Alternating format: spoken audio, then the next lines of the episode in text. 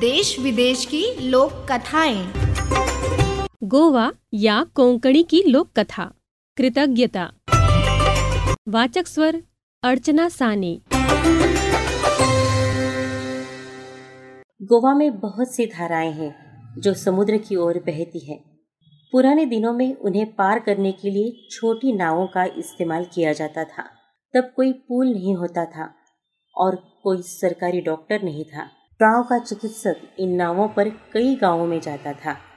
मरीज़ के उपचार के बाद वापस जाते समय नाव पर डॉक्टर को जो पैसे दिए जाते थे, वही उसकी आय का स्रोत था। एक बार एक मरीज़ बीमार था और उसका परिवार डॉक्टर को लेने आया। रोगी के उपचार के बाद डॉक्टर रोगी के रिश्तेदारों के साथ नाव में वापस लौट रहा था। तभी एक बड़ा तूफ़ान आया। नाविक ने नाव में सवार लोगों से कहा कि वे एक व्यक्ति को नदी में फेंक दे, जिससे नाव पर भार कम हो जाएगा। तत्काल रोगी के रिश्तेदारों ने इसके लिए डॉक्टर को चुन लिया। इससे उन्हें कई सारे लाभ मिल गए। उन्हें डॉक्टर को पैसे भी नहीं देने पड़े और उनके रिश्तेदार का उपचार भी समाप्त हो चुका था।